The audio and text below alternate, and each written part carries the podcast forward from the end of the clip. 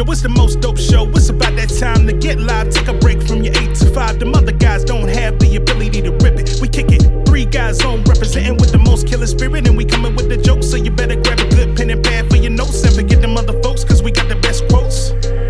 Does more than just jokers. He woke and he got the files. Tell Andy Klein to turn up the dial. I don't know where that boy Tim is now.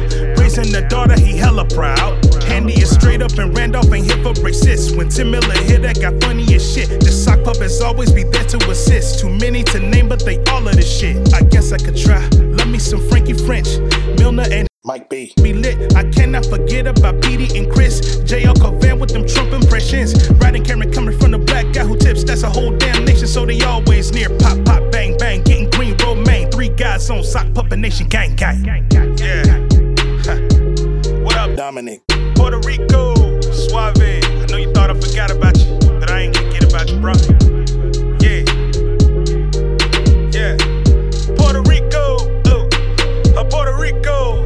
Suave.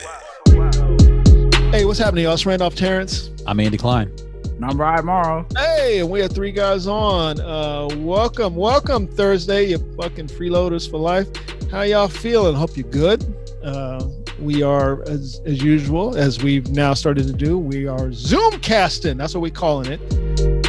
And uh, we got the chat room open, so you'll hear us refer to the chat room every now and again. I think I might Uh, go vote on Thursday as people are listening to this.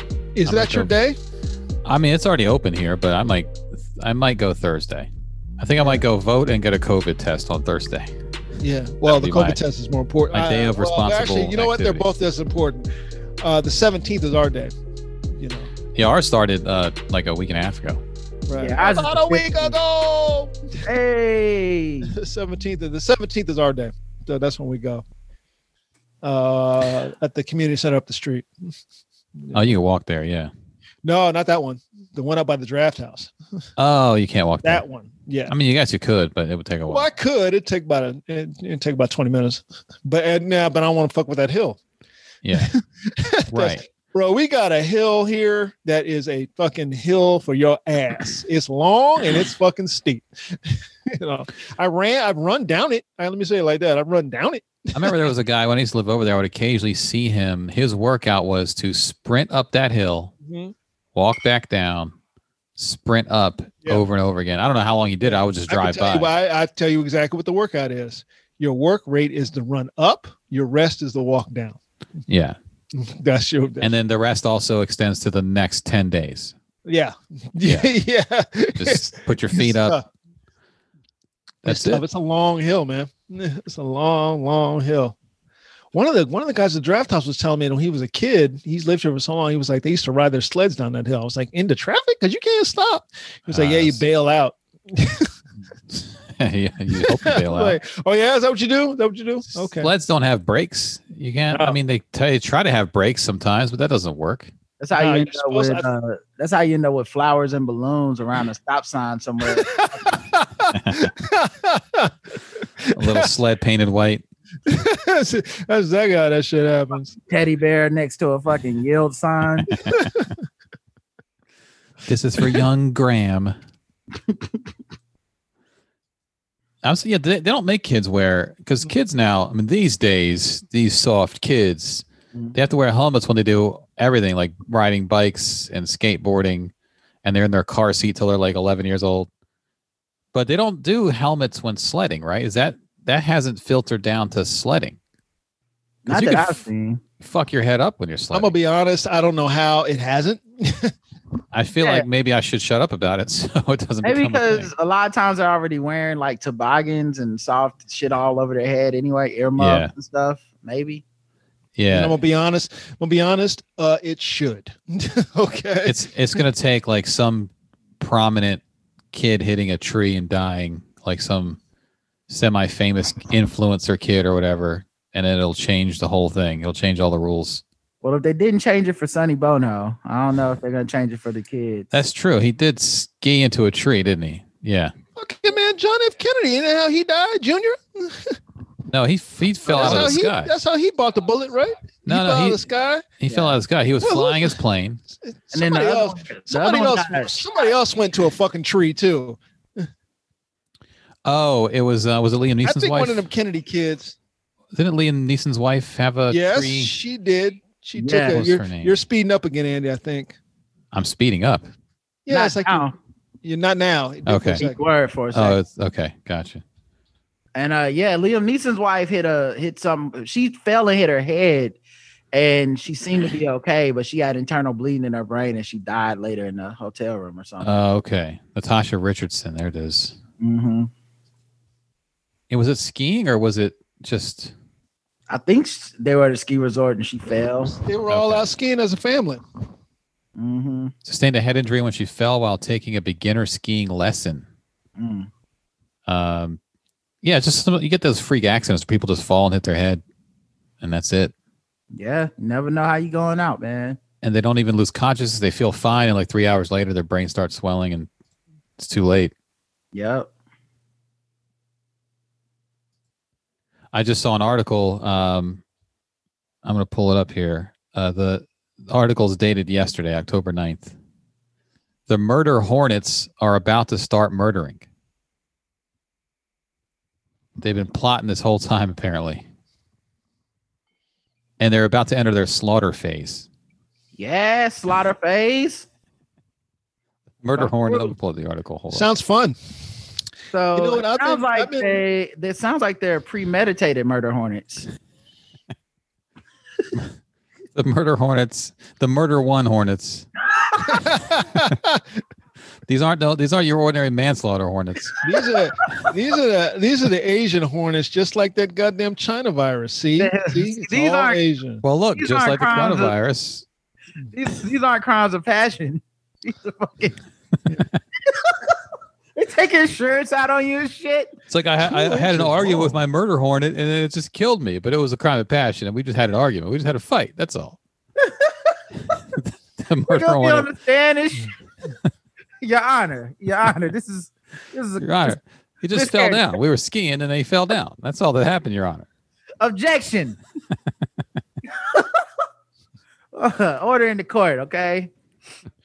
Why are they in Uh, Your Honor, I, Washington? I, I why are object they to in having so many uh, so many arachnids on the on the jury. I, can we have some insect, please? They're gonna be they're gonna No be bees. like, You can't have no bees on this jury. You can't have no bees on this jury. It has to be all hornets. No so you bees. say you were in the park to get some honey at 9 p.m. or was it 10 p.m.? You know you done fucked up, right? I'm saying I'm saying you know you done fucked up. Do hornets even make make honey? You, you know you fucked up. you know you fucked up. The article says the Hornets are about to start their slaughter phase. Slaughter phase in quotes, which sounds slaughter phase would be a good tag team wrestling. Uh, team. yes. In the slaughter phase. slaughter phase. If their nests aren't located and destroyed in time, murder hornets, also known as Asian giant hornets, first appeared in British Columbia, most likely through an aircraft or shipping container from East Asia last year before making their way to Washington State. The ferocious creatures can grow two inches long, five times the size of a honeybee. In a looming slaughter phase, they're known to destroy entire beehives and decapitate their bees all within a few hours, threatening the crops that rely on pollination. They, pollination. They they don't just kill the bees; they cut their heads off. Mm. Yeah, as an example to other bees everywhere. They're not even that much. Like they don't even kill people that much. They kill fifty people in Japan yearly. Imagine being one of those 50. Jesus. Oh, the swarm of two-inch hornets killing you. hmm Uh, How do you spot the nest? What is the? My brother said murder hornet charged with hate crime heard saying N word as a strong black man.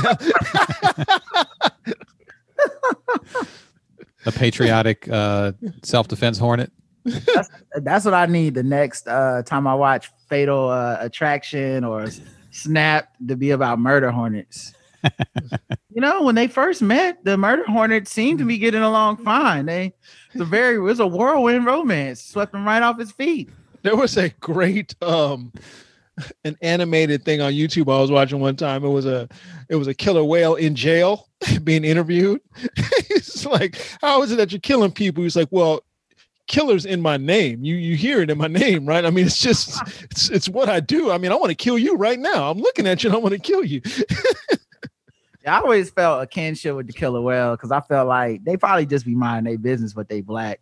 Right. it's, like, it's like, whoa, you see that well? Now that's a killer well. You're like, why'd you call it that? Uh, this is no reason. No, no reason. Now this here, this is a blue well. That well is white. Why are you calling that one a blue well? I don't. They call because it killer because whale. it's kind of sad. It's sad because the killer whales keep moving into its neighborhoods and bringing down its property values, leaving it blue. And gentrifying over there. So they're really doing this. They're really doing this fucking thing right now. Apparently, I'm looking on Twitter. It's happening. This little super set, super spreader event. The Mario White Brothers cosplay. Yeah, yeah. Yeah, I can't believe these motherfuckers actually. I can believe people are going. I can't believe that the rest of us just kind of accept it. Well, what is- we can't do anything about it. What are we supposed to do about it? That's true. I say that a lot whenever somebody says something about the uh, something says something. I'm like, what? There she is. there she is. You got an English accent now that you've signed with Spotify. Do you have an English accent going? no, No. Yeah. See, you you you no, messing up. You're supposed to get an English accent. no, they still gonna get this country ass voice. They know, they knew what they signed up for. you know what the fuck you was gonna get when you signed me? yeah, I'm looking for it trending, and I don't I don't see it here trending on the trends. See Oh, what? the the the super spreader Oh, rally. Yeah, I would have thought it would be. Mm. Candace Owens still is. No, I was I was looking at animal stories. I had the uh the A lot hairy, of- the hairy venomous caterpillar story up. A lot of college football. oh yeah, that joint looks scary too. That, uh, Yeah, I saw that. I got to. I got to not let my daughter see that. There'd be something else to freak her out. oh shit. Tell her not to touch it. You know what I'm saying? Teach her. Yeah. Don't yeah, I touch bugs, no way. Here's a problem with my daughter's OCD. Is like um. The, the things that she the things that she would be doing Mhm. like you know wash your hands before you use the bathroom and stuff like that or wash your hands after that's all stuff you're supposed to be doing right. so i can't tell her not to do the because i'm like well this is shit she's supposed to be this is shit she's supposed to do you know what i mean it's just that she'll take it to the next level that's the problem Right. you know? Yeah, I, I, I listened to a podcast where they talked about some people that had OCD before and they come on as guests.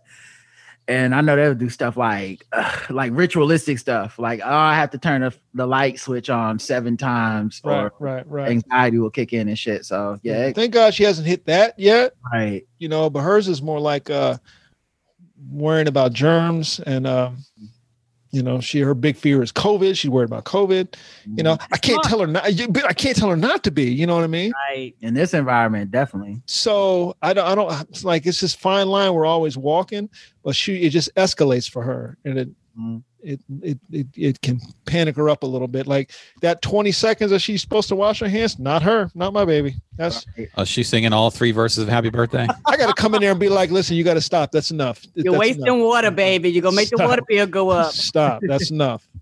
It's enough. Start doing, right? start doing verses to fucking uh the Yeah. black national anthem. You know, shit, shit like that. It's just you get it. The, my therapist calls it sticky thoughts. You get a sticky thought, and you you just keep coming back to it, keep coming back to it, keep coming back to it, keep coming back to it. You know, but then on the other side, she'll do stuff like she'll she's got enough animals here. She got to clean their cages. She cleans her cages, no problem. But mm-hmm. she's gonna wash the shit out of her hands when she's done. Mm-hmm. you know what I mean? And again, I can't tell her not to because she's supposed to, but right. so she'll like today clean the cage wash her hands right after she cleans the cages then pick up the cage take the cage back to her room and then wash her hands again Right. That that's the thing sense. like you don't have to wash your hands again though because you just picked up the cage and moved the cage but if you really think about it the That's- cage could be dirty couldn't it Yes, that yeah, me working in a restaurant, like that's literally what you're supposed to do. Like So you can't- yeah. I can't tell her not to, but it's like I don't know. It's just this odd line you got to walk. it's just odd, yeah. It's just this odd line. You know, Mark, my little brother, saying with his OCD, he has to use a particular bar in the gym and work out in a particular spot. Yeah, shit like that. I have it a little bit too, and I know my mother has it. And as mm-hmm. she's gotten older, it's kind of ramped up on her. But I have it a little bit too. Like if I'm I, like I, I, I, as you all know, I iron my clothes. Mm-hmm. you know, so I'll iron a shirt out or pants, be walking out the door, going down the stairs, and be like, "Did I unplug the iron?" And then I got to come back. Yeah. I gotta come back I up. do the gotta same come back thing up. with arming my car alarm sometimes. Yeah, Uh, especially if I see black people. They're just really good reminders yeah, to arm my alarm. you? You know? right. I, I do that with the with the front door. I'll Yeah. like lock it, walk away, and be like, I know I just locked it, but let me check again. The reason why, because there's been times where it has not been locked. Mhm. So I always right. check it to be sure that it's locked. That's the thing. There has been a time where I've come back and it's been plugged in. You know, so I do the same same thing with the locking the door, especially if we have like black neighbors across the hall.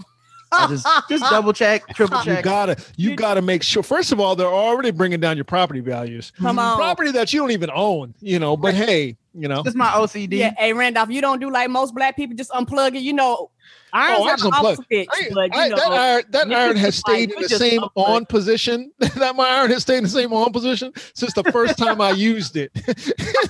we'll pull that bitch at the wall. They be like, it got an off switch. The off switch is no power. right. I'm like, it's got different. Why does it have different temperatures on it? I turned that bitch all the way up, and it has stayed in that same position since I bought it. Do you use starch too? Because my mama. Yes, used I use uh, starch. Okay, yeah, you real old school. Yeah, I used to hate when my mama ironed my clothes because my creases would be so motherfucking sharp. They they would cut a nigga's throat. You'd be like, Yeah. God damn, mama, you could wash them, wash them Yes, three months. Yes. crease ain't going nowhere. I'm like, mama, what the fuck did you do to these pants? yes. I used starch. If it, when I was young, I used to have to iron my jeans as a as a Oh, kid. no. That- yeah, that's Yeah. what mama ironed them jeans, and boy, I couldn't get them out for nothing. oh no. That was Sunday. My mom used to make us wash the clothes. Well, here's here's how it went for a while. I had to wash me and that fuck boy Mark you see right there. I had to wash both of our clothes. I had to wash our clothes, and I had to iron them on Sunday. So I had to wash them on Saturday. I had to press them out on Sunday. The jeans. because you were the until Mark- oldest or something. I yes, Okay. yes. And then when he got older, then he had to do his own. He had to do his own. But I had pressed them so much that they had the crease line pressed into them, right? So I didn't even have to like try to line shit up. Just lay them down, press them out. Lay them down, press them out. And they're But just, I got to the point where I liked doing it. but aren't they just like crunchy? Like, how do you, how do you wear them? Th- th- They are the, how stiff are they when you put them on? I mean, I don't use a. I didn't use um like my dad's uniforms being in the military, like his greens. Yeah. That's what we call his fatigues because he mm-hmm. had the because Air Force you wear the blues, and sometimes you wear the greens. His greens be stiff as hell because he would get them done at the cleaners. I'm talking to the point that you had to force the leg open, Right. Yeah. you Yeah. know, like like that. Like you got to Look like a push your foot fucking- down. looking like the an action figure and shit. Yeah, yeah. I never went like that, you know, but I went pretty good. I, I hated that shit. And I'm not gonna lie, Randolph, because my mama creased my jeans so fast, I'm like a fucking iron. You know, if the tumble don't get it out, bitch, it's gonna stay wrinkled. I Right. used to iron my stuff before uh when I had to work and I before we uh when I had to really dress up and the button ups and shit. I used to iron every day, but then uh corporate jobs got a lot, a lot more lax with the dress code. Like I they let you wear like a polo, they, Mhm. you know. Blue so- jeans now, they like look Yeah. casual days every day. But I'm gonna tell you like this: even with a polo, I'd still iron.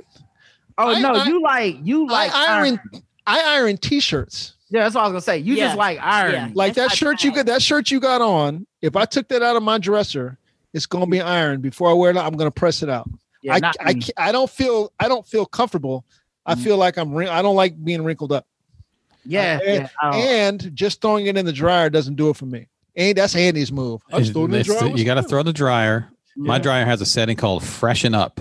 Mhm. there you and go. uh, I put it in. I got a couple dryer sheets, and then like if I'm going out, the, while I'm taking the shower, my clothes are in the dryer, freshening up, and then when I come out, they're ready to go. Yeah. I don't even know if we have an ironing board anymore. I think we got rid of it. Yeah. What? That's how real it is. Let me tell you something. I have an ironing board right now that is three feet that way. it's three feet that way. It is right there. I was like, this bitch is big and it takes up a lot of space. It is right there. No, man, you fold that shit up and put it behind a put it behind your door. Put it behind your closet door. Or, I just Or, take uh, take some shit to the dry cleaners, let hang it up in the closet, let it sit there to the next time I but need. the pr- uh, okay, see, all right, I'm with that. But the problem is that if you have a lot of clothes in your closet, it's it's Mhm. unless you got that that big ass NBA baller closet. Oh, I do play a. Your shit you keep your shit separate. you oh, all these, all these motherfuckers Yeah. are hanging. That's why Then I it's ain't fine. ironing them. We You know, got then it's lots fine. of hangers. None of these get folded. It's all Yeah, so then it's then it's fine. But if you got like a tight closet, like like we're in a closet, yeah, we got a big closet, but it's me and my wife's clothes. So my shit is in a corner about that big. my shit is my shit is jammed into the corner. Her shit takes up the you know. yeah. So my Yeah, shit we- comes out. My shit comes out of the closet wrinkled. Yeah, we, we had to get our own space. I was like, look, you take that one, I'll take this one. Mhm. Yes, Uh-huh. and, and my brother's saying you go to work with the t-shirt with the t-shirt on and the button up hanging on the I mean, I've told the story many times. That's Mm-hmm. how I go to gigs. I don't if I'm driving to a gig, I don't put my shirt on in the car. I hang it on the on the rack. I don't And when put my get to the flannel on. I put my shirt on. that might I- be um Randolph's OCD. Yeah. It's part it was probably part of it. Can't I have any wrinkles. I don't like I don't like look I, I can't stand being wrinkled. It bothers me. Yeah, like and, I, really and that's bothers one me. thing I realized about Randolph. I was like, oh, that's his thing, and and I was like, he, uh, you remind me of my mom with that like Yeah. sleek and like clean and like press Yeah. type of thing, and Yeah. and very clean, which is fine. But for me, it irritated me as a kid because she Yeah. was constantly on my ass about dusting and shit, and I would look at the dust particles in the air, but like, bitch, they falling on, they're falling right now. This is dumb. Right, So, right. so, so I was like, a fuck a dusting. there are certain things that bother me and certain things that don't. Like uh, my wife, I call it buzzing around. Like I'm sitting there watching TV and she just starts buzzing around. It's like she's just moving shit around and and dusting shit. I could give a fuck about that kind of stuff. She just moves. I'm like, what? Will you sit the fuck? It took me years to be like, she's just gonna do that. So just let her do that and don't say shit about it. Just just buzzing around the fucking house and just moving shit and complaining the whole time. Is why is everything? so I'm like, oh God, will you sit the fuck down, please, please, please. In my head, I'm saying that, you know, I'm not saying it out loud. I'm just like, mm, whatever, you know, that's just what she's gonna do. So I just let it go, you know, and that's another thing. But so my brother's not saying shine my shoes. That's from our dad because being in the military, you always had to keep your shoes. That, mm-hmm. that's first thing. Second thing is my mother always said, women always pay attention to shoes. So always make sure your shoes look nice. My dad was in the Air Force, so he had a lot of stuff like that too. Yeah, yeah. So As between soon as I got out, it was a wrap. between him saying that, my dad keeping his, my dad just kept. He never really preached it to us, but he always he Yeah. always had his shoes nice. And my mother saying, particularly when soon as my mom said, you know, girls like when you, when guys have nice clothes, when guys' shoes are clean. Shit, my clean, my shoes gonna be clean. From here on out." Girls. Shit. Hey Randolph, does your daddy have that supersonic hearing? I call Roger's daddy got supersonic hearing, like because he could literally be upstairs. You could be downstairs having like a normal voice conversation, and he'll just join in. You be like, "How the fuck did he hear this yeah, conversation?" yeah. As he's gotten older, it slipped away. But Okay. when when he was young, because my dad is very. uh I was just talking about him in therapy. He's quiet, but he he's got this weird power coming off of him. And not just because it's my dad, that's probably because he dealt with criminals pretty much his whole career. But he has this weird like power coming off of him. And it's like he hears everything. you know, he hears everything. And uh yeah, but now as he's gotten older, it's kind of started to slip away from him. Or he- he's just he decided still- that he's not going to hear you hear it anymore. I don't give a fuck. Does he You know? still iron his clothes as diligently? Yeah, He hasn't just Yeah. said fuck it at this point. yeah. I, I, uh, a big part of it is military training. It never goes away. Yeah. You know, you you sometimes you go in the house, he'll still be cleaning the guns. He hasn't even shot them. He just cleaning them to be clearing them. Right. And my brother's saying he wears hearing aids now. Yeah, that's true. He wears hearing aids, Mm. and he'll just be cleaning them because it's it's just what he does. And he said, let me just break this gun down and clean it and put it back together. No reason. just So you never know when these crackers gonna come in here. You never know. You know that kind of he, shit. he, he already ready for the revolution. you never know. we That- know how to shoot. That's why. Because you never know when these crackers gonna come. you never know. Does that explain why Randolph's favorite Avenger is Iron Man? Okay, I'm gonna need you to mute yourself and not say anything for five minutes. That's your punishment. Five minutes of not saying nothing. That's I your refuse to wear a mask and I refuse to comply with these orders.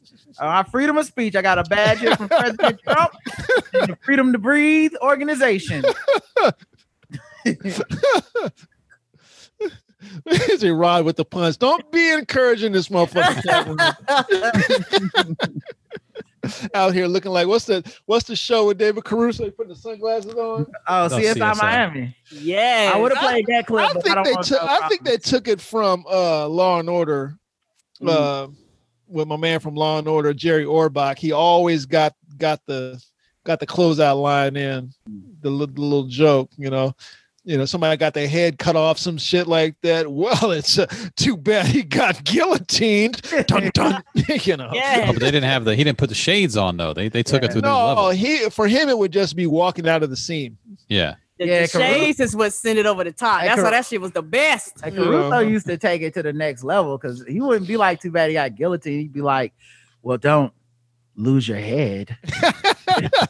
fucking CSI theme would start Yeah, playing. so So the he'd be- Who? Yeah, he'd be like, we need to get ahead of this situation. Yeah, Mhm. yeah. See, but but Law and Order has the dunk dunk at the end that pushed it over. Dun dun. you know, when he's walking out of the shot. You know. That was a Plus, he shit. always got the good. He always got the good. There's nothing that beats in a movie a good look away walk off shot. Mhm. I like that shot. And there's an, here's another shot that I love. I've seen this a couple of times. It's like a guy is standing across the street and he's watching something happen. And then the people on that side look up and see that person. And then the bus goes in between them and then he's gone. Mhm. You know, you know some shot, the shot I'm talking about? I Yeah, everybody loves that, man. love that shot. the bus goes between them and he's gone. It's like every Jason Bourne movie has that moment where Yeah. he's. How did he do that? I love I love that shot. Because they never they never show him like because they show in those movies they show like the Jason Bourne guys training. They never Yeah. show him training for that. Yeah. Did he jump on the side of the bus? Right. what, what the fuck? Did he I dream a genie? You know, I thought it's magic. Magic. I remember in uh there you go. Because New York Undercover had that had great soundtracks, and one of them they were they were playing Trouble Man, and I think it was uh, Malik Yoba was standing across the street and he was looking at something, and they're playing Trouble Man, Trouble Man, come up hard, and then that bus went by and he was gone. I was like, oh, that shit is cold. Ooh, that shit is cold.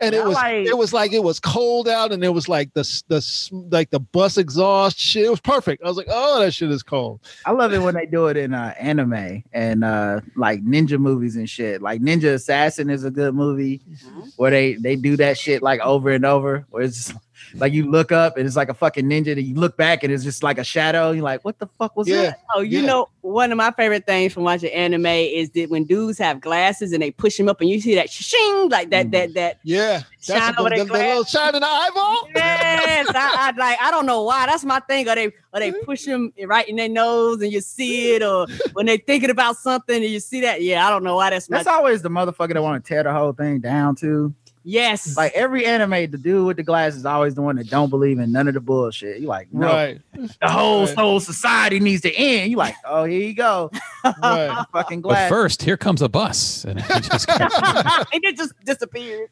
like they're all just studying the bus schedule every morning just so they can say shit you know right what? on time. Ninja Assassin was a was a good movie. Hell To yeah. be honest, um, it was kind of cheesy, but had Sho Kosugi in it, who we all love. And uh, speaking of cheesy ass movies, any movie that had ninja in the title, he was like, "This is gonna be." Particularly if it came from Cannon, you're gonna be like, "This is gonna be some some cheesy bullshit that I'm gonna I'm gonna spend an hour and a half watching. Shit is gonna be terrible, and I'm gonna watch it." Just star Uh, Rain, who's just like a Japanese, uh, Uh, uh, Korean, Korean soul Yeah. singer and shit, like yeah. a like a pop star and shit. And There's some good videos of him on YouTube training with uh, um with personal trainers getting ready for it. Because his he was I was like God damn he's ripped. He beast, he beasted that role, man. Christ. Jesus Christ he's ripped up you know? I don't know if he'd ever studied martial arts but he was he looked the role. I'll give him that. He, he really- Naomie Harris was in that joint. yeah Um, yeah. Look, man, and the thing is, whether he studied the role or not, the moves look sweet, and that's Yeah. enough. You don't got Yeah. to actually be good at kung fu. It's No. motherfuckers that that's good at kung. Like, uh, technically, Steven Seagal is very good at hand to hand combat. listen Steven Seagal holds a master rank in Aikido Mhm. and it ain't worth a damn. I'm like that. His his move now is just to put his hands on his stomach and just stand and, and just Right. Watch. but and you remember that movie where he got on his knees though in that convenience store and they still couldn't beat him? they were just running Like- past him. Like I, I Come on. He was like, absolutely- "Say, come on. I absolutely believe he will whoop my ass. No, no questions asked. oh yeah, Not even gonna, not even gonna try to challenge that man. yeah. But it don't look sweet. Like I No. see his movies, like he be doing that shit where he take like your hand and just like fuck up the angles on you so you can't get no punch off. It's just like, give me your hand. And meanwhile, he ain't even break a sweat. He just like, give me your hand, lay on the ground, bitch, lay on the ground. and I'm gonna kick you in the head just a little bit, knock you out. Like, He's yeah, just got he like two fingers on your wrist and he's just manipulating you. Yeah, yeah. Look at his newer movies. Don't go look at the old like Mark for that shit. Go look at the new shit that he did because he still make movies. It's so Oh, lazy. Like the nigga be like eating at a fucking restaurant and never leave the table, but whoop five niggas ass. He's like, what? with the salt pepper steak. yeah. And it's not even that. It's not even that ill kung fu where you like doing the like blocks. It's just literally, I'm gonna grab you by your elbow. So you never felt this pressure point, did you? Now lay on the ground. lay on the ground. Didn't know your body could bend like that, boy. Right. Finish for my no steak. reason at all. Speaking of body bending, has everybody seen the last Lovecraft Country? I have. I have Yeah. not. Start chat room. Not. Have y'all seen it? I don't care Yes, for spoilers though. Yep. Andy, do you need us not to go spoiler? I don't free? care about spoilers. Okay, everybody else, I'm putting it out there. Show is good. Everybody, okay. Let's talk about body bending. Mhm. How did y'all feel about the uh, the two little? I don't even know what to call them. Oh, I call them diamond and silk. Okay, that's a good. That's a good. look at the coons. That's a good. Uh, The two I did a little, I did a little research. One thing I like about what's going on with the show, I don't know if uh I don't know if it's Jordan, Misha, or you need something there. Looking for what? Look now, the whole pod, the whole chat room, and everybody's like, "What's going on?" What happened? She's looking for something. Look Oh, at okay. you. Just still didn't make me understand what it is. Oh, okay. I don't know. Just looking for headphones. I don't know, man. That's that's married life. They just bust in on you, don't they, Rod? You can go ahead and say it. Karen's right there. You can go ahead and say it. Listen, man. Bust in on you. Listen, I told Karen I, I don't play that in my house. Uh, Is that what you told her? Is that what you told her? You I, I told her told her straight to her face. I said, You told her right to her face, didn't you? "Listen, You know why, Rod? Because you're a real one. You're a real one, Rod. That's why you told her I that, said, right listen, to her I said, listen I here, woman. You know, I I grabbed her by the shoulders and I shook her right there. You know what I'm saying? I know you did. And I, and I said, you're not you's a gonna real in this house like this because bi- bitch, you Because you're not, a real we one. don't, we don't do that here. Because okay? you're a real one. I need a light. I need a recording light to flick on. On the I'm air. recording. Yeah, on air. I just have a sign on the other side of this door that says "No girls allowed." That's all. Randy, uh, Andy, your wife, your wife could be so. Your wife is so unimpressed and bored with you. if you see, if you see Andy and his wife together, she is so unimpressed and bored with Andy. Just like I mean, we say that, but she bought this motherfucker a new car and shit. she did. She buys him Yeah. not not a car, Twice. cars, cars uh, with two Fuck. F with a S. nice Yeah. cars. so he's doing something. Nice Right. cars. Just whatever it is, it just ain't in the podcast studio or the or on the stage, but he's doing something to get cars. cars. She's trying to. She's trying to get permission to come in here. She's trying to get that "No girls allowed" sign permission? taken. Okay, all right. Oh, that's the key. That's the key. She's like, he's all right. I'm gonna keep you and them cats out. That's what the fuck is. Yeah, I don't know what to call. I like how Lovecraft Country they're putting they're putting things in for the culture that Mm-hmm. we don't even really know is from the culture that force us that force us to look into our culture. Mhm. Like some of the things I know, like when the the girl rode by, like okay, uh Emmett Till immediately his his nickname being Bobo. Most people didn't know that. Now you do because of Lovecraft Country. The girl who rode by on the motorcycle. Mhm. Okay? I don't know her name, but I knew the picture something. and I knew who she was. She was one of the first black people. She was a mailman, and she rode around the states on a motorcycle delivering mail to black people because black people couldn't get mail. And she, I also think she was in the military, and she and she uh she was either a pilot or something along those lines in the military. But she was, as far as progressive women, she was far ahead of the curve. It was Bessie Stringfield. Was it? Thank you, Thank you. And look at her. Look at her background. Was she in the military at any point? Did she? Did she do something in the military? Mm, I'll look it up. Let me see. Yeah. Um, You know. So they they let they they. I don't say yeah, force U.S. us. U.S. Army during World War II. Right, right. I don't want to say they force us. They don't force us to, but they make us interested in looking back at things. I mean, if Much- you care, it's one of those things where if you care, you're rewarded, Right. but it's not mandatory. You can still enjoy the show without. right, No, right. and I I think some mm-hmm. people have actually ruined the show for themselves because they've turned it into this like fucking scavenger hunt, right. and they Right. get frustrated that they like can't. I, I need to understand. Well, what is this? Is this an Easter egg? And I'm like, well, there's also a story they're telling. Yeah, yeah. Or it's the thing about it's the thing about sci-fi and fantasy. It's fantasy. Sometimes shit is just happening to be happening. Yep. Don't concern yourself with the why of it. Just enjoy it. Mhm. You know, yeah, she's in now she's in a futuristic Afro punk scene. What the fuck? Man, please. I'm just gonna watch. I'm just gonna Yeah, watch. and, and I think that anime, me and Rice thought about this. Anime prepared us for Lovecraft Country, and I didn't realize how much anime prepared because anime could take you to all you. Anime is so normal that people with faces of animals is fine in anime. You know what I'm saying? Like Nine Tails is fine, and they have whole stories. Nine Tail, fi- like that's that's normal standard in anime. So a lot of people coming in is like, the fuck is this? I don't understand. I'm confused, which is understandable if you hadn't already been introduced to a lot of that stuff. Yeah, when they uh, Right, right. last episode when she talked about in order to make a a spell work you need uh to to disrupt the energies of the of the universe you're gonna need Right. the body intention and such and such and me you know i was immediately like oh wait full metal alchemist the law Right. of equivalent exchange you can't do a, a so spells are more closer to science than they are that you know to magic the, the way that we think about it and you go back and look at the show and you're like damn if you think about her potions to turn into other people you need the body from the person you gotta Yeah. fuck, like it's not science. Yeah, Their, it's their not- science. Yeah. exactly it's not pure magic there's a there's a there's a rhyme and reason to it so I, But like, if love you fuck, stuff. but if you fuck with sci-fi, anime or sci-fi or stuff like that, you've already kind of played with Yeah. those things in your mind. In in Thor, when he tells he tells her what you think of as magic, we just think of as it's just science to us. right It's just our science. I remember talking to you know I was talking to Andy Marty Litwack. Okay. Marty was a kid.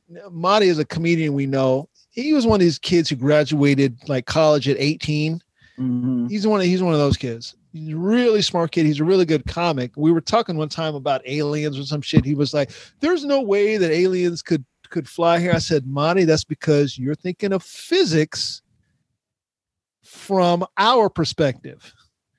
But there's literally nothing. If if if you can fly, if you can make a spaceship fly, you're on some whole other physics physics level. Now, if you've watched any type of sci-fi, if you've watched Star Trek for any length of time, you understand that, like the the the the fantasy of that of for something like that to happen, they'd have to be operating on a plane above us. It would mm-hmm. have to be they have an understanding of physics that we don't understand. It's the same thing with mm-hmm. magic. It's an understanding of we call it magic because we can't think of how else to describe it. Yeah, I keep thinking about how the Marvel universe took us from Iron Man to by the end multi-dimensional time travel Right, right, universe theory. you know, like But if you go if you back, but if you go back, you if you go back and do a little bit of study, you see Einstein was talking about that. yeah, exactly. But it's just as a nerd, you know, as a happening at the comic book reader and, and all this fantasy stuff, you know, I've been I've already been there, right? You're prepared. Yeah. right it's not- to think of the fact that they took a lot of people who will let's call laymen in this term but Mhm. a lot of people that weren't into that shit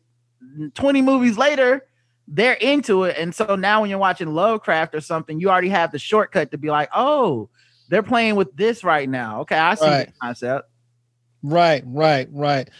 One thing about these about these kids, I was reading these the two, I, I don't know, the two demons. That's what they are. The Mhm. two demons that this guy sicked on her is that they are caricatures of black people that appear all through, starting with the minstrel show, starting around Jim Crow, a way to degrade people. It's the the girl in uh, Gone with the Wind like he had the picture on the book um uncle tom's cabin Yeah, It's top- a character. It's a caricature that's been designed to degrade us and bring it down, bring us down anyway. And then you send that after this girl who is going to be an a. Uh, is it going to be already for a child? Is an accomplished black person. She's an artist. She contributes to her father's thing. She's she's tough. She stands up for herself. She spit on a cop. You know what I mean? She's tough. So you send the caricature of blackness to bring her down. That's some deep shit, man. That's some deep shit. And was nobody watching- believes her because she's a little girl. right. Um, yeah, they don't believe black children. And then the other thing uh, that I found interesting when I was doing my like research for the recap we do on it, um, Harriet Beecher Stowe, who wrote made Uncle Tom's Cabin, was an abolitionist, and um, you know the book is uh, held in high esteem and and like partially considered responsible for Southern sentiment um, in the Civil War that that that started. Um, you know they had the like the North and other white people activated to go fight against slavery, right? Um, but the character of Topsy was originally in there to humanize black kids who Mhm. suffered the vitriol of slavery and how it destroyed family units and all this shit. And it ended white people who read it ended up taking away from it like, oh no, it's funny. Her hair is fucked up Right. she has right. this she's wearing a bag for a dress she uh she doesn't talk uh the proper english she's um she you know she's uncouth she steals she lies and when they brought back um uncle tom's cabin in, in the form of musicals that was our first minstrel shows Mhm. and that's why people consider Uncle Tom, in even though the slave wasn't necessarily what we consider an Uncle Tom in the book, that's why we consider Uncle Tom to be such a coon now, like because of that shit. Like she wrote this, it's just she wrote this thing to be like, hey y'all, what we doing to black people is wrong, and if we're really Christians, we shouldn't do it. And you know, fast forward a hundred years or whatever, it's like, uh, look at the coons, you know. Yeah. what I mean? Damn, America's a beast, boy. Ain't it yeah, though? yeah, yeah. I like the I like the um again, I don't know if it's Jordan or Misha or the both of them together, but I know my client um teach. I hadn't been able to to see it. I can't have my I'm trying to watch it. I, I missed it. It's late. I can't watch it when when the baby's around. She can't. I'm not going to let her see it. My wife is definitely not going to watch it. So I got to wait for the both of them to be gone and, all that kind of shit. And uh she was saying how it reminded her the movements reminded her of the characters in us Mm-hmm. you know and i was like i don't know if it's if it's jordan or if it's Mhm. misha or if it's both of them together you know but it's definitely there They was could could have they could have hired the same choreographer or something. yeah i definitely know that those two little girls are dancers Yeah, yeah. the way they were Oh. moving Right. They are. They are.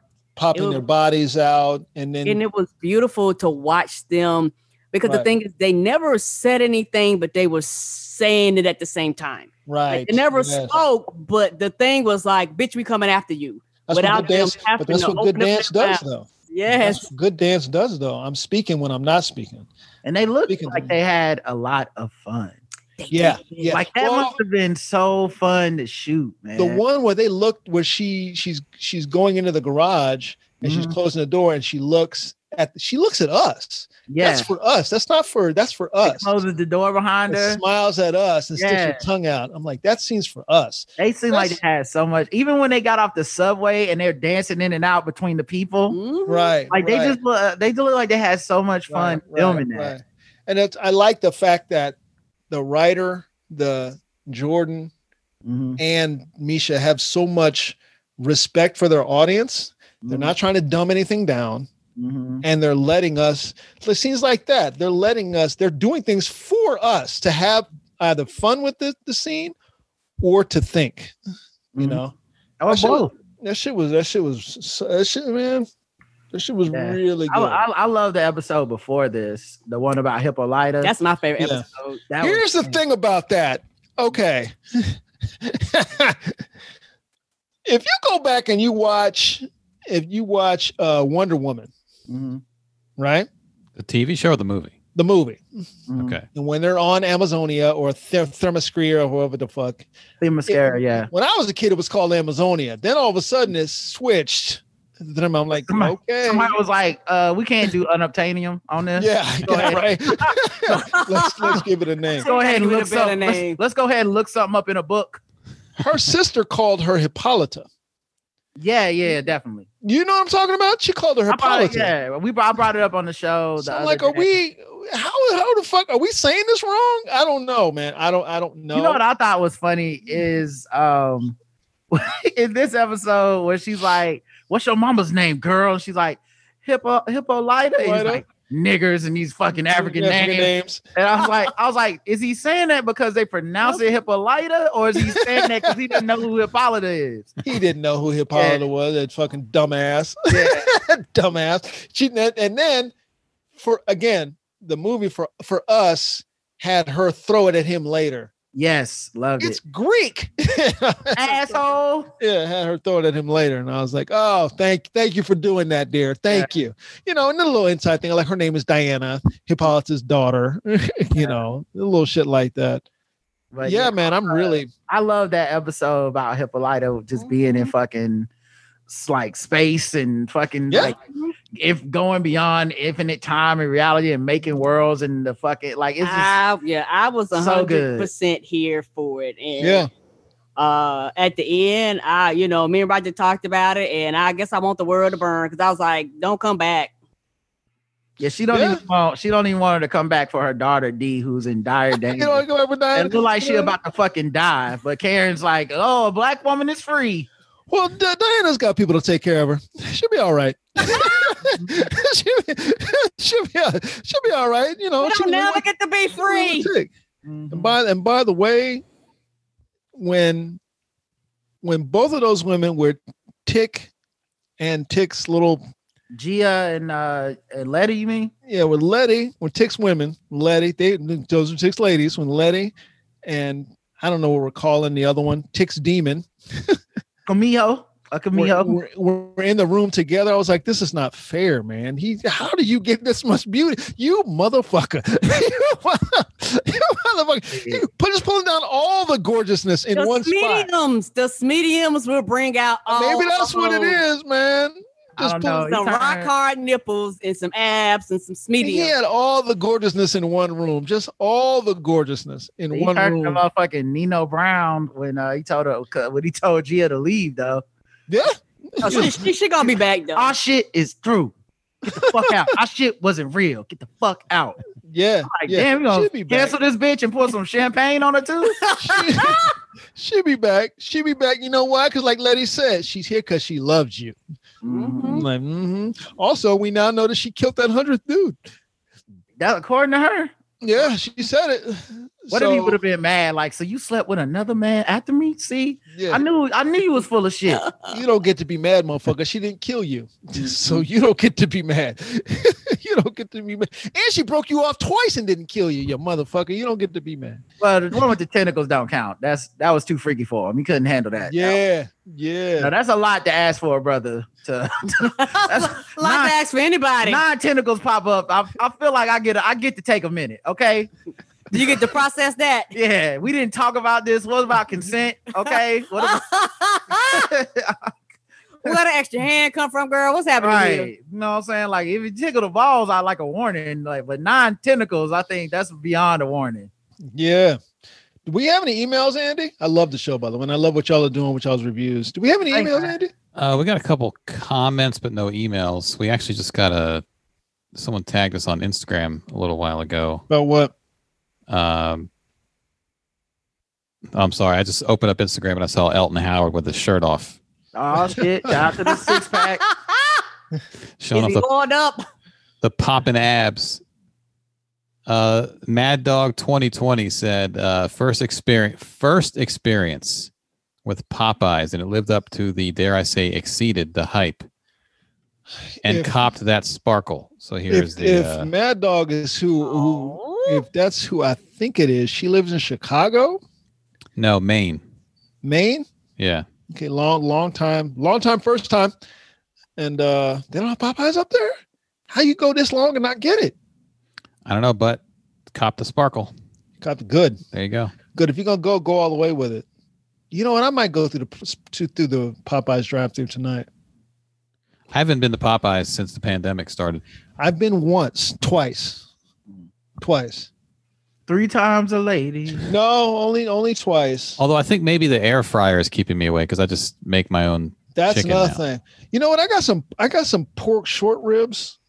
Um, Mhm. the wife brought me home some pork short ribs. I'm thinking about putting them in the air fryer, but I don't know how long they're going to sit in there. I know y'all keep talking about these air fryers, man. Like I'm like, should I? Am, am- am I the cool? Do I need air fryer? Like, what is It's happening? possible. I'm going to tell you the the door opening. It's a fucking game changer, man. Oh, It- they got them with the doors to open. Yes, it opens like an oven. It was Like a a game changer. oven. You don't need Roger said we don't we don't need we don't need nothing else taking No, up the no countertop. It's a, it's a game changer. My brother said he's doing a T-bone tonight. Let me tell you about the air fryer. The one I have comes with a basket that you put steaks in. You you seal them up, and then it rotisseries inside that thing. Mm. You know, while it's air Sounds frying. delicious. You know, I still can't quite. My timing on steak is not quite right with an air fryer. I can't quite get it right. I don't know what the fuck. I'm I doing think I think the next investment, uh, which which will be, uh, I don't know if I'm going to get this anytime real soon, but they have Wi-Fi meat thermometers. Oh no. Ooh, So that's fancy. they have the kind that stick in the meat. It has a little cord that like you just come out of the oven door. You can shut the oven door, and the cord connects to the receiver, and then you get the signal on your phone. Huh. Then they have the extra fancy one. Those are like 50 bucks. They have the extra fancy ones that are like 100 bucks where the thermometer has the Wi-Fi and everything built in. You stick it into your meat. It just cooks and then on your phone the app that comes with the with the thermometer tells you when it's time to pull your meat out. Mm. Including it'll it'll tell you to pull that a little bit early because the meat continues to cook for a little while. Yeah. So it'll Yeah. say like, okay, your your desired temperature is 165. We're going to tell you to pull that at 157. It beeps, you pull it out, let it sit, and it hits the perfect temperature. That's a hundred bucks for one. Shouldn't have told me that. But that's there's no cord running out of your oven on that one. It's just uh, it's just in the meat. So if you want a steak with a per, uh, particular temperature, you just do that. You just wait for the thermometer to tell you pull it out. That's fancy because uh, I know uh, I get excited whenever I uh, we got a, like a big black trash can and I get I'm excited about that and I, I told y'all I think I told y'all this I want to get the electrical ones the the ones that are like yeah, yeah, the one Yeah. you just wave over, it opens up. I want I want I want to step my game up old Yeah, I don't. I don't. Air fryers are. It's it's a game changer. The air fryer has been a, a serious game changer. It's been a serious game changer. It's like anything you eat out of the air fryer, you're like, it's probably healthy. Probably. Roger was like no more space we got enough shit on the counter already That's See- the thing. There's a lot of shit up there. this the ah. kind of has a cord on it, and this one and this one right here.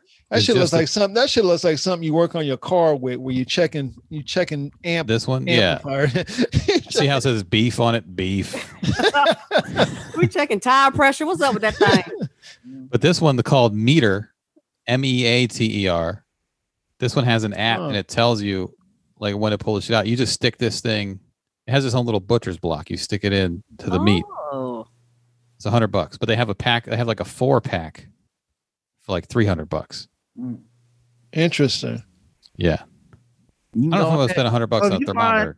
if you find three other people, um, you can put 75 in and uh split it. That's Mhm. true. We could probably do that. You get all you need is Mike, uh, Mike, uh, Randolph, you, and one more air fryer, Rick Younger. Y'all can yeah, split it. yeah. I Yeah. think Rick. I think Rick is breaking down. I know my cousin Troy's breaking down. He's like, I'm gonna go ahead and get one. Y'all keep talking about it. Mark got one, so maybe Mark. Yeah. Well, he started. He started me. He got the first one. Well, Mike B was the one that first texted us randomly one day.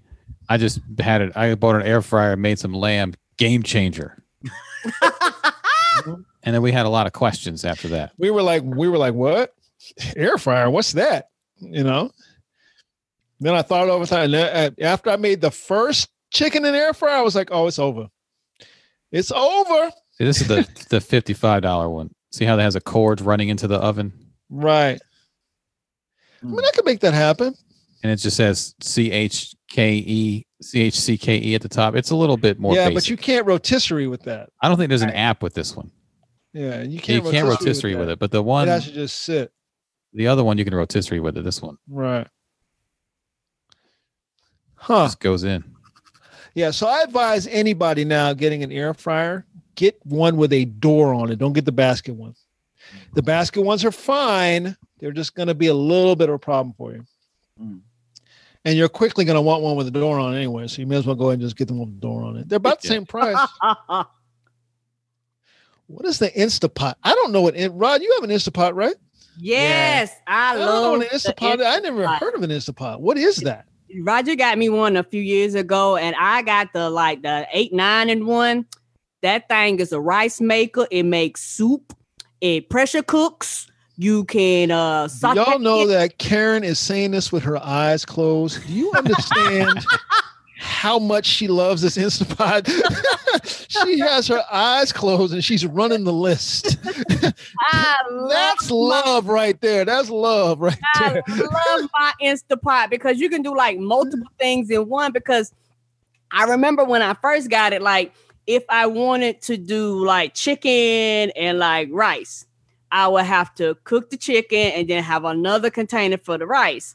But with this, I could uh, saute the chicken, which means like fry it in the bottom of, of the pan. Then it had like this this little stand that you can raise, actually put above your rice. So I've already started the base for my uh for my rice. So I got the chicken flavor in there. So then I add my onions, whatever I'm doing in there, mix it up, you know, pour more liquid in there, season it up, dump my rice in there, and then I have my rice and my chicken cooking all at the same time, and it get done at the same time. I don't know. How am I just now finding out about this Instapot? Yes, and the, the pressure cooker is is is big because uh I I was like I want a pressure cooker, but I went to Walmart and I got one of them old school pressure cookers like my mama had. Yeah, I know that And- one. The big with the big pot that you Yes. seal that bitch up and it makes that noise. That Yes, noise and I- the thing is turned on top of it. Yes. I started reading the instructions and I was like, oh, you can blow yourself up if you don't know what you're doing. Yes, you not for me. like I, I'm the dummy. So I was like, no, no, no. I don't need nothing that I could fuck up. The Instapot can. stays locked and it's like we not opening up, bitch, until the pressure go down. Like we, if you try to twist me, I'm not going nowhere. And so it has like a little thing on the side. You can click it and you can hear the steam go up out of it. And as the pressure goes down, but it still won't open until the pressure is is relieved. So I actually look, and Roger used it for the uh, crock pot piece too, because there's like a crock pot piece in it. Mhm. So yes, I, I actually love my Instapot.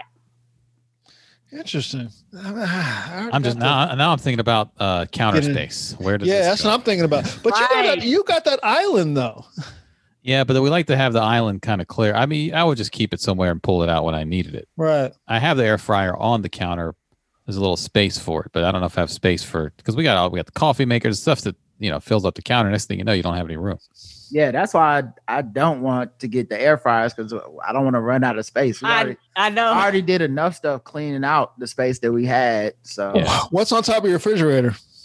uh Water. my chef hats, a couple trays, cereal boxes, potato chips, something like that. Oh, that's where your air fryer goes. On top of the Depending on how much clearance you have between the top of the refrigerator and the ceiling.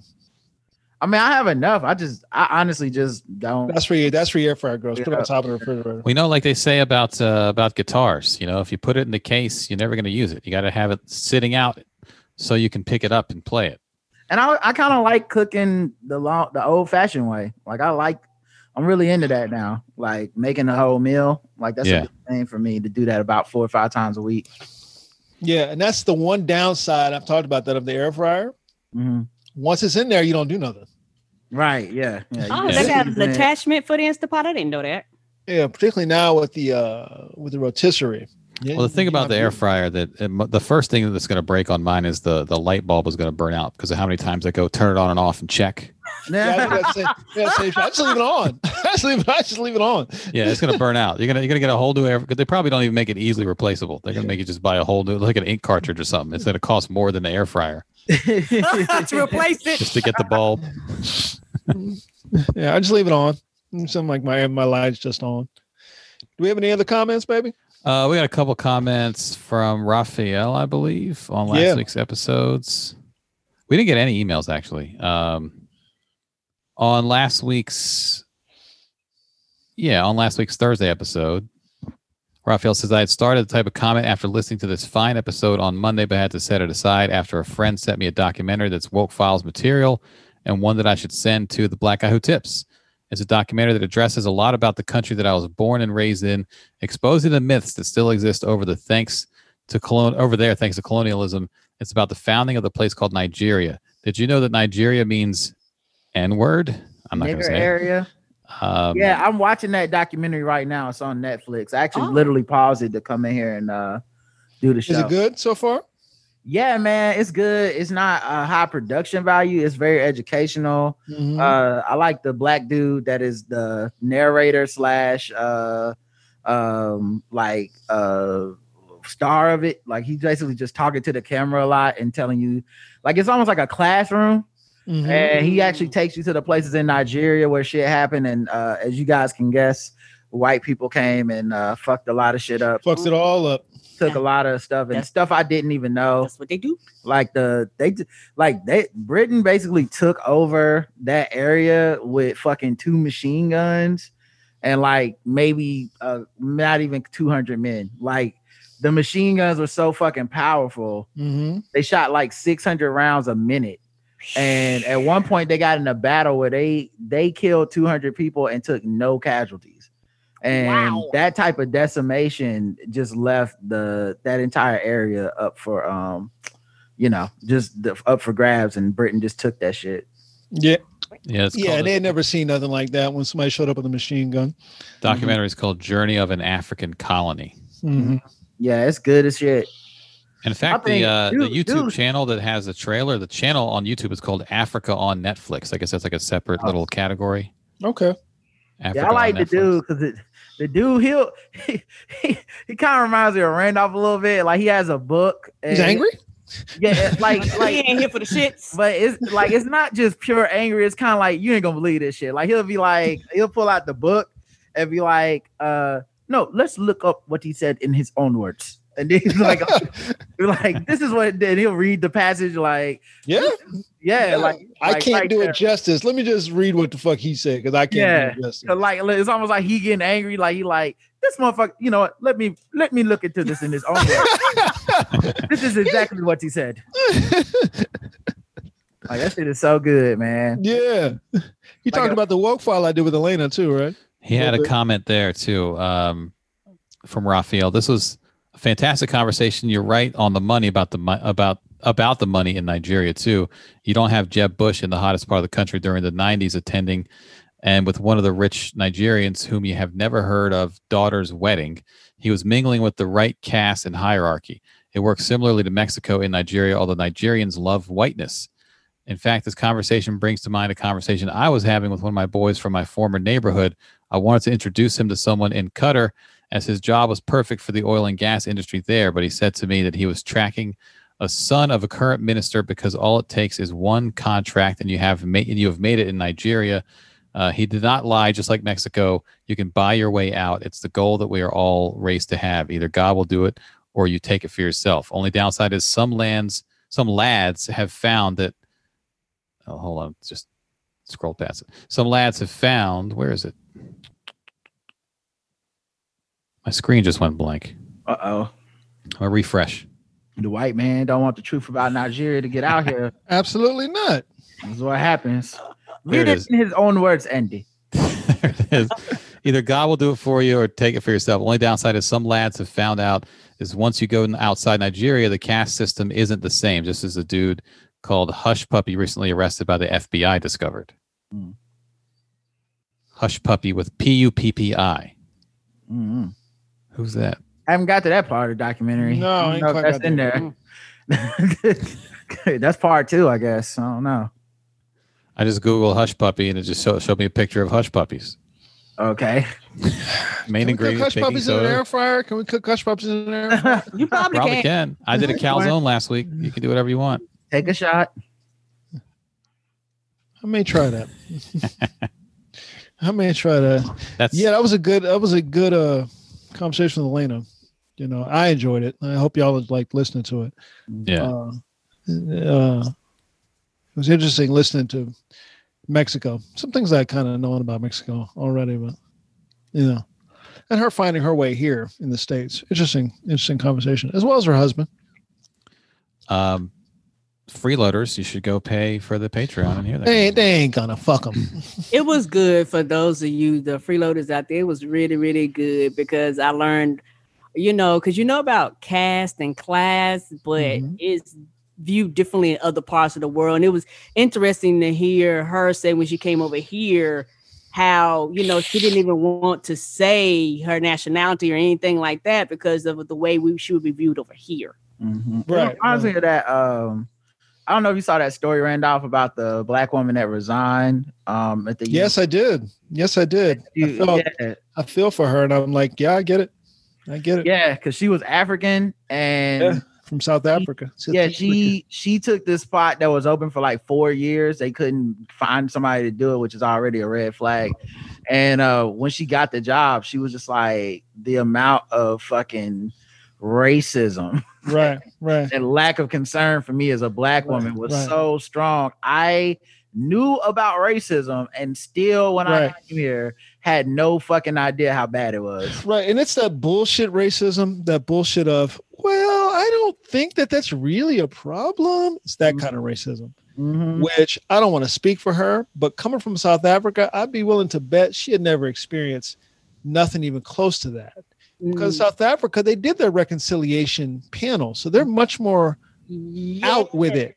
But here it's like, it- it's so a microaggression to her, she's gonna see it like, what what do you mean you don't what? And then it just that shit keeps happening and happening and happening. She's like, I, I'm not gonna do this. that and, and just the Um, way that black people here and Africans are taught. Like a lot of them are taught bullshit because of white supremacy. So a lot of them come over here Right.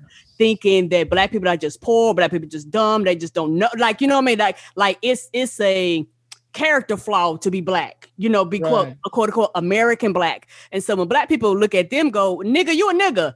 I'm not a nigger. I'm African. Yes, I understand that, but but to these white folks, you just like me. Right. So And it's a shocker yeah. to them when they realize, oh, you still look at me as a nigger just like you do everybody else. Mm-hmm. Right. I think when she got here, she began to obviously she she saw it and was like, I got options. I don't need to I don't need to put up with Deal with I don't need to put up with this shit. I don't know if you know who the fuck I am, but I got options. Bye. And she bounced. And I don't blame her. It was interesting. Did you read the comments on a, on a lot of her? Oh, I didn't even read the comments. It was interesting reading those, how people were questioning her. You're from South Africa and you you don't you don't know what racism really looks like. I'm like, no, she does. That's kind of the point, is that she's seen what real racism is, and she's seen what the attempts at reconciliation look like. Mm-hmm. Mhm. And they ain't had that here. So Mm-mm. she's like, I got to get the fuck out of here. That was the point. you know, that's that's that's a, that was my takeaway from it. I was like, oh yeah, yeah, I see it. And like I said, she got she got options. She's like, I don't need to be here. and she sees how the unresolved issue of race is near the surface of everything, not just Right. you know, because I think we uh, our biggest export probably is racism Mhm. uh, from the United States, and so a lot of that being anti-black racism. So you got people going, "Oh, it's a cultural thing," and then you get here, it's like, "Nah, this is nothing you can do about a motherfucker just looking at your skin and deciding that they're gonna make your life harder." Right. Right. Right. Or deciding that you're a certain thing. Mhm. You know, a thing that we think less of, like Lindsey Graham, Mister. Uh, you need your papers to to walk the streets in in South Carolina. Uh, What? I hope that But I won't be. But I won't be using uh taking a COVID test though. because he won't be got it. He's won't- got it. He gotta have it. I need you to take a citizenship test, but I won't be taking a COVID. right, right. You need to write the you need to like the right political party, motherfucker. I'm gonna look up the Motherfucker. Lindsey Graham quote. yeah, The dude running against him, I thought about it, and uh, I'm not even in the state. I'm in North Carolina. I was like, I might throw this nigga some money. I hope he wins. Mhm. I don't think he's going to win, just Oh, I hope because it's South Carolina. But I hope he does. I hope he does, bro. I Jamie, he does. He's crushing him in the he crushed him in the debate. yeah, you know, got him ahead in the polls too, but we'll see. You know, but you know what? Uh, uh, Andrew Gillum crushed DeSantis in the debate and and, right? Yep. that- Debates don't really right. move the needle that much. and started him down his spiral. So Yeah, that depression, dog. That Well, it was motherfucker- interesting talking to black people about, particularly black men, about the spiral Mhm. that uh it don't make you. I'm like you, you don't understand how that could send him down a road of depression. You don't get that. You don't. You don't understand that. Yeah, I think. Well, see, he did something kind of slick, man, which was he combined the I'm bisexual part with, and I also was kind of sloppily getting getting caught cheating. Yeah. or like like he combined them two, so you can't really like you can't really be too much of mocking about one of them without people being like, "So are you doing this because you're homophobic?" You're like, "No, but it is funny objectively that he got caught in a hotel room with drugs throwing up and two two lovers, and I believe some shit was on the bed. I mean, are we know?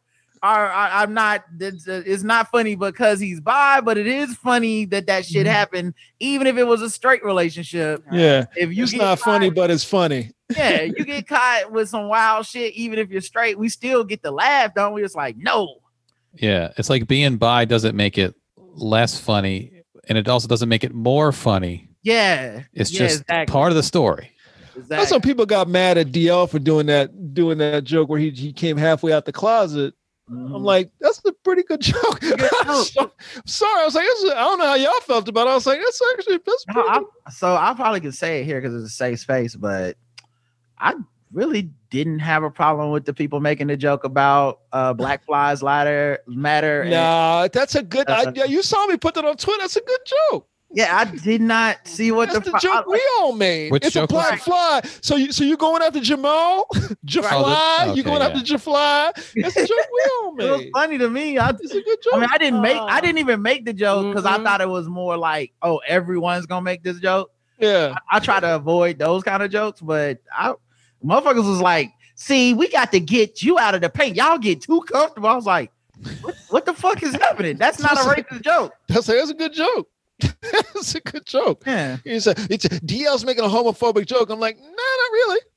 That's not, not, not really. It's a good I hate, joke. I hate when people do that shit because it, it those it's not equal or the same, but that's the shit that bothers me about this side of the comedy spectrum is the people that are like, you broach the topic and therefore it's offensive. I'm like, motherfucker, No, if you that's don't, not like that's the not point of the how- joke matters. The point, like respect the fucking art, okay? Yeah. and, and, it, and it irritates me. Me as coming from somebody who did not grow up with a sense of humor.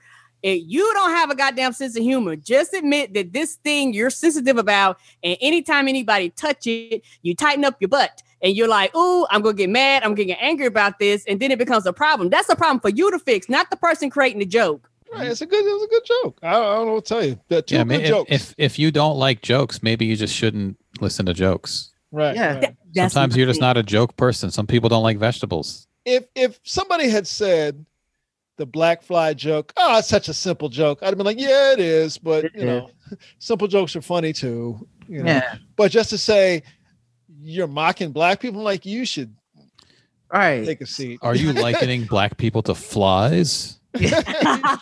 you should take a seat. That's I tried to what's get I tried to get viral and get canceled, but my joke didn't catch on. I was like, uh white flies be like, Oh, I see you have some debates going on here. Uh take I'll take a seat on your hair. And black flies be like, Oh, y'all debating, motherfucker. And it didn't catch Nobody on. caught it. Yeah. Nobody, nobody that was offended or anything. Let Nope. that be a black fly. Yeah. that was a black fly. maybe that's maybe that's the way you got to turn. Uh, got to write it. Let that be a. Now let that be a black fly. You got to say now. Now let that be a black fly. what did uh what did Mr. what did Mr. Lindsey? Here's another thing. Uh gay people call Lindsey uh Miss Lindsey. G, Lady G. Lady, G, yeah. that's one, and Miss Lindsey. you know, and then people get like, you're gay shaming them. I'm like, eh, are they? I, I mean, I feel like that's their word. I mean, I, doesn't make it, it doesn't make it not funny though, does it? and, and the lady the lady G thing is from um that rumor that that he that's his call that's his name when he has uh uh, uh sex workers come over. So Yeah, I'm like, Oh. oh, like if I did not know that. yeah, that's where it yeah. came from. So I'm like, if that's what he want to be called, then what's the problem? Yeah. Yeah. yeah, So it's like it's it's. It's, I think I think this is comic Xene. I think he follows you too, Rod. Xene is this gay comic, Yeah. and Samson, and they're both they've been making the joke. I'm like, eh, am I supposed to be upset? Because I'm not. I think it's Yeah. Kind of funny. Like, I'm mo- Like- like I mostly just like stay away from like if people on Twitter anyway, I stay away from that kind of shit because just you never know these motherfuckers decide one day to throw you on the summer jam screen. But yeah, uh, but yeah, it's the kind of thing where like I'll see somebody get upset about something like I'm like I don't even get why that's upsetting to you.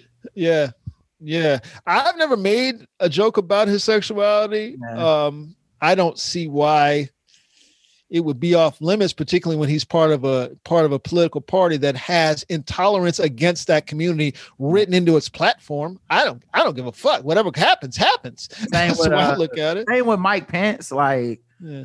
I mean, them jokes is funny. Yeah. I don't know what to tell. It's like people don't want shit to be funny that we know is funny.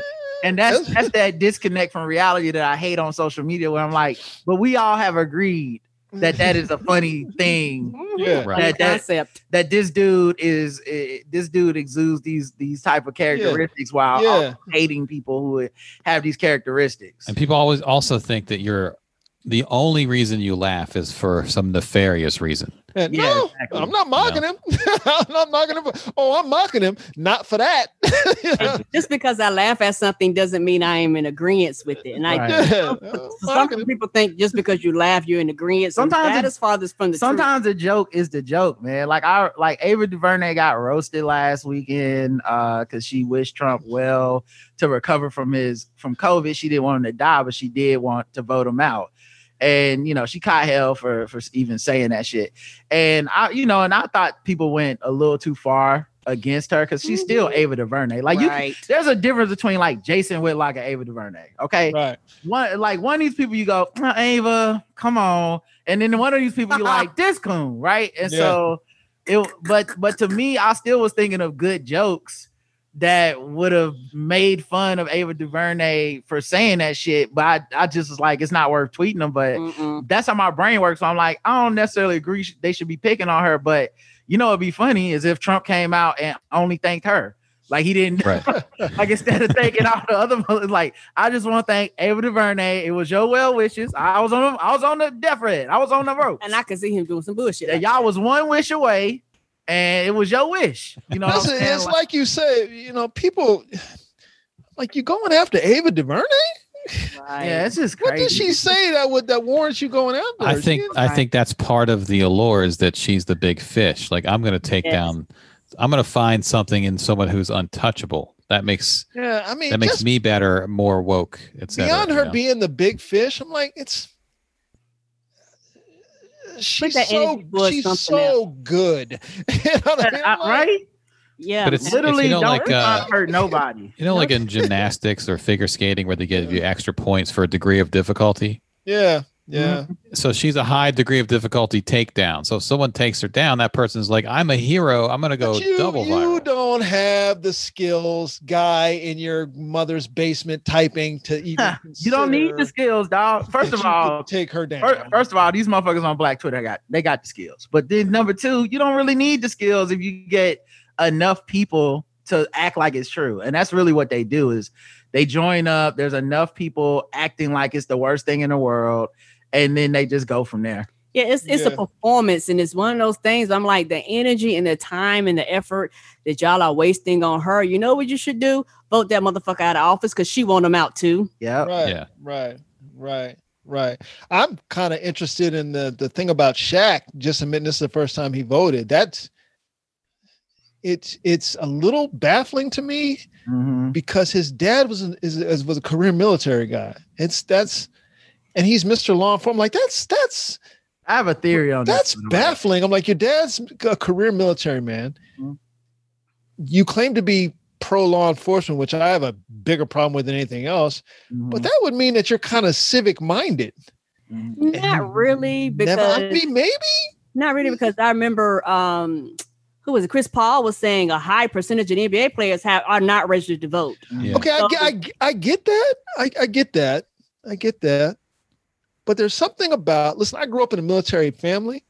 That shit is drilled into you, Mm. not just from your people, everybody around you. It's like that's part of being patriotic. Well, he is- could have been. I mean, he first of all, we don't know. If, we don't know if his father drilled that, but he also could have just rebelled against that, as a lot of people do against It's- what their parents it's drill into them. possible. Mm. I mean, yeah, I mean, yeah, we didn't get away with that. And, and not in my house, you didn't get away with that. You fucking, you turned 18, your ass was voting. Did Shaq, That's- was Shaq even raised with his daddy? What didn't it? Yes, yes, yes. Well, yeah, When well, no, not a question. Yes. well, he had a stepdad. Yes. Okay, His, his no, no, I'm not talking. Okay, here's the thing. biological didn't bother. Here's the thing.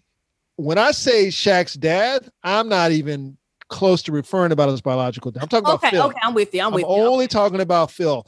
Okay, Uh, I understand. so I, I only ever, I'm only ever talking about Phil. I'm never talking about Phil, Uh, is my, Phil is my father, just like the song. Only, my biological didn't bother. I'm only talking about Phil. You know, Um, my and, thing uh, with with with Shaq though is I think about you have to think about who Shaq was at 18, uh, compared to who you were and who I was at 18. maybe You know that's what I maybe mean? maybe Because if you take that path of stardom and fame and people taking you out of the situation you were born in, and oh, you're gonna get this money, you're gonna get these Mhm. access to these to girls, you're gonna do it probably would take a lot of people off of the beaten path of feeling like the civic minded shit because you start thinking about getting to the next level, getting a bunch of money, uh, like that, Mm. that- like protecting yourself that way. Like the way that I think of voting as protecting myself, they probably think of voting like they probably think of getting money, Money. and and power and fame and wealth as protecting themselves. So I can see how you could really end up. And then the other part no one really likes to talk about, and this is not to shade this brother. I know it took him a long time, but he's come around. But the part people don't like to talk about, the role model for athletes was Michael Jordan, yeah, one of the most yeah, yeah. apolitical people. And when you're Shaq, you think you're gonna be the next Mike. You think that's the blueprint. And the blueprint was always get the money, don't fuck up the money talking about politics. And I can see why these dudes would feel almost apolitical, you know, and the way that journalists act apolitical. And I don't, I don't vote because I like all these people are looking at me, and I don't want to tell them I'm picking a side. It's like, nah, it's okay. I thought it was a big milestone that I think he's 48 that he's uh voting now. And my conspiracy theory is that he probably did vote for Biden. Uh, I know a lot of people think it's going to be the opposite conspiracy theory with the he voted for Trump. But my guess, the reason I would guess that he voted for Biden is the fact that because it's now, the fact that it's now. Number one, that now. number one that is now, number two that he doesn't want to tell us yeah, because what people sleep on is him telling us he's voting for Trump gains him traction with all the people we claim he wants. Like nothing, if he voted for Trump, nothing would be better for his brand than to be like, I voted for Trump, and that's because I fuck with the cops and Papa John's and blah blah blah. That if if we thought he was that type of coon, right? I think he voted for Biden, but he's still thinking about his bread. And he like, I don't want the police going, well, I thought you said you were pro cop. I don't want the fucking business people being like, well, why are you getting involved in politics? So I'm just gonna tell y'all I'm voting. Wink, Mhm. wink. Y'all know what that means. Yeah, And I'm gonna keep it moving. I can see that. And I think for me, maybe just the way I look at it, I'm just glad you're voting. I know it's a Mm. lot of old ass niggas voting for the first time, and I and I Mm. do understand the frustration going. Nobody taught you. Yeah, where were you? I'm like, you showed up now, so let's go. Like, like as, as far as I, I feel about it, and it's also one of those things where you can go out and reach these other old ass niggas that ain't voting and be like, look, I did it, you can do it too. It's not a hard process, you know, to kind of encourage them Yeah. to actually vote and actually change some of their minds about it. Um, but yeah, kind of like you, Randolph. When I was 18, my mom was like, "You need to vote," and I registered myself. Like I did it on my own, as far Right, as thing like right. that. But it was like, "You need to vote. Voting matters. Like this shit matters." Mhm. And when you have those people around you, it matters. But like you say, when you start talking about like these athletes, they're pulled, they're pulled out from their communities a lot of times. So the Mhm. people that would have emphasized voting Mm-hmm. are not around They them. not They're like, let's get this money, nigga. We don't get enough. We don't get enough. Oh, out- see, and that's that's the thing that's kind of ba- only because I know where Shaq came from because we grew up in the same town. Mhm. You know, although he was living on the and, and San Antonio is huge. He was living on the other side, you know, but he lived on on a military base, on Randolph Air Force Base, you know, where his dad worked at, you know. and uh, I don't know. you- You're probably right. Yeah, You're probably right. It's probably soldiers that don't vote. That's what I'm saying. Yeah. So because you're there are there are these, these young these young boys that go into the military. There are it's they get fucked with because it's it's they tell you to vote. Right. Um, yeah, it's just it's just The other thing is too for me is like, uh, what would Stacey Abrams do?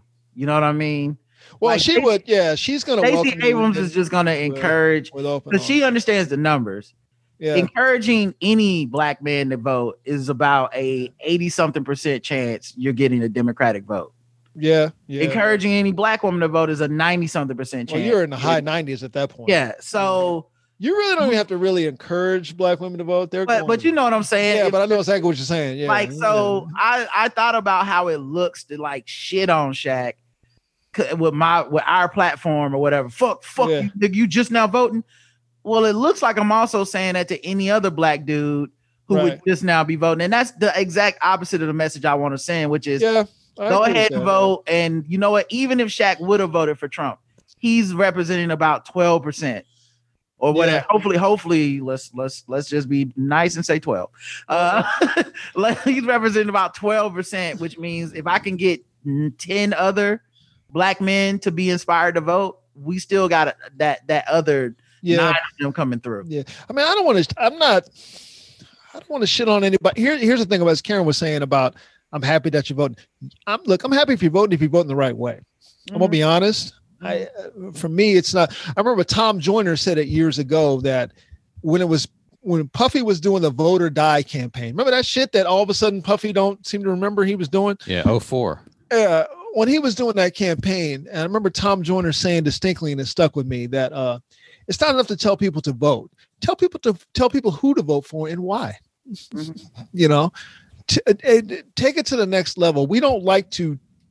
Well, here's the, here's the thing. we don't like to talk about our vote, and we don't like to question people who they vote here- on. here's the one thing. I've actually, I've actually kind of flipped on that. I'm like, you need to vote for this motherfucker, and this is why. You me, know? me and you feel that way for sure, but I think the thing you have to look at is the numbers. When you got a campaign that big, you're just talking about numbers at this point.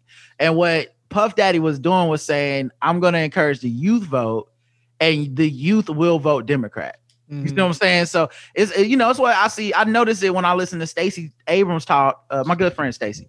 Uh, when I listen Stacey, to- of course, Stace, right? Stace, Stace, your Yeah, Stace. when I listen to Stace on podcast, she never specifically goes and you need to go vote for Biden. She's like, no, no, no. If we get these black people to vote, that's the fucking thing. We don't even need to do the next part where they go in there and they're gonna be like, I don't know, maybe Trump. Um, and you know, like they're gonna if they're gonna do enough effort to go vote, they will vote Democrat. And I think that's kind of where you want to head with it. that's part of the story with Shaq too. Like if he was going to Right. vote for Trump, he could, he would have registered four years ago, and Right. he didn't. And I think the the reason he's a lot of people are being galvanized to register to vote now who never had before. Trump's not galvanizing people. No one's there's no sense of urgency with non-voters to go vote for Trump. There is with Biden voters. That's why I Mhm. think the timing of Shaq doing this this year is all about Biden. It's all about getting Trump out, whether he'll say it or not. It doesn't make sense otherwise to me because he could have voted for Trump 2016, or he could have just stayed home again this year if he really was on that side of the aisle, you know? Yeah, he's Yeah. in Georgia too. We need that vote. Yeah. Interesting. Tasha in the chat room is saying no one ever spoke to her about voting, including when she was in the military. Now that's interesting. Like I said, growing up on a military base and being around military people all the time, you couldn't get away from that shit in the uh in the uh in in on years to vote. Only for the big ones not for the little off year the two year little off year elections which is actually thinking about it now those are the campaigns that we should have all been focused on Right. You Those, know? those are the ones that matter. those are matter the campaigns we because those are the ones that like affect you directly, like in your city limits to almost Right. to your block. Like those are the ones that affect you. But Mhm. so many people emphasize every four years. And I think sometimes that's why it irritates people that are consistently in the process. Here in North Carolina, they send us like a slip that showed us like every year you voted.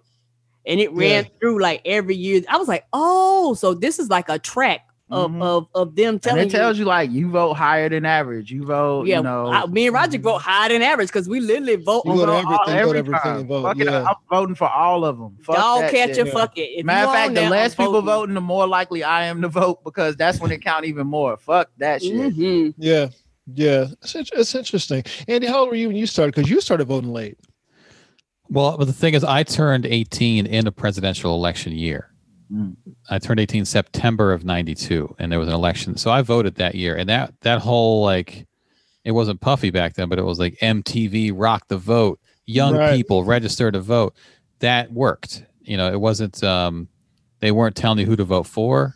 You know, maybe with a wink they were, but it was really just get out there and register and all that stuff and you know, it was a big deal to go register to vote and I voted that year. I didn't vote again for you know 15 years or whatever it was after that, maybe maybe longer, um, because I got cynical about it. I was just like, it doesn't affect me. I was that guy, and I wasn't really into it. And I followed the elections enough, but I just thought, you know, it doesn't matter. One vote doesn't make a difference and all that. And then kind of grew up, uh, you know, at some a few years back, and I started voting. Not every like for the midterms and the presidential. Like I guess every two years I'll vote. Yeah, and I think, me personally, I think they do the youth a disservice because it's something every senior should take. Uh, uh, something about voting, like like they should be like, hey y'all, the the you know you're getting to the age where people are starting to register to vote. This is how you like. It should literally be a mandatory class that all seniors to, to kind of show them the importance. Because you're right, when you're 18, 19, 20, you don't give a fuck. You think you're gonna live forever. You think you're invincible. Yeah. Now the old block, old people, like we're in the old people group, we gonna vote and we gonna vote in numbers and mass because we like, look, these niggas is fucking up my shit, and I'm not trying to hear that. Mm-hmm. mm-hmm. Yeah. Mm-hmm. Yeah, I don't. I mean, I'm more about shaming Barkley for the shit he was saying about Breonna Taylor than I am about Shaq's voting. Yeah, You know what I mean? That's where that's where I want to be. You know? because that's the other part of uh no. Tell us who you voting for. Is they tell you some shit, You'd be like, man, fuck you. You're like, No. I would rather have not known Yeah, that. none of us Yeah. ever think about that. now I don't like you. Yes. You know what? You were straight before when I just knew you were voting. Yeah. But now that I know what you be voting about, fuck you, man. I don't like you. You know. All right, I gotta hit the road here in a minute. You got to Um, you got to bounce. All right. well, in a couple minutes. You guys want to watch this Lindsey Graham clip? Clip though. yeah, let's hear what he had to say. That motherfucker, man. Let's see. This was the. Um, I, g- it wasn't a debate. I think it was just. I don't know if he was doing it. It's you know you know what it was. It's I'm gonna go on Fox News and beg for some money. That's what he's doing. Okay, is that what this was? Fox News. Yeah. I think this is the right clip. Mueller, I thought, was the final word on all things criminal. The last thing you want, Sean, is 535 special counsels. Richard Burr is a good friend of mine. He's a great chairman of the Intel Committee. He's going to issue a good report, I think, telling us how to deal with Russia in the future and what happened on the Intel side. What I worry about is when's enough enough? Now you got the House Intel I don't know if this is the right clip. This is the title of the article doesn't uh, match the clip. yeah. What the fuck? I Let me see hate when they do this. Yeah.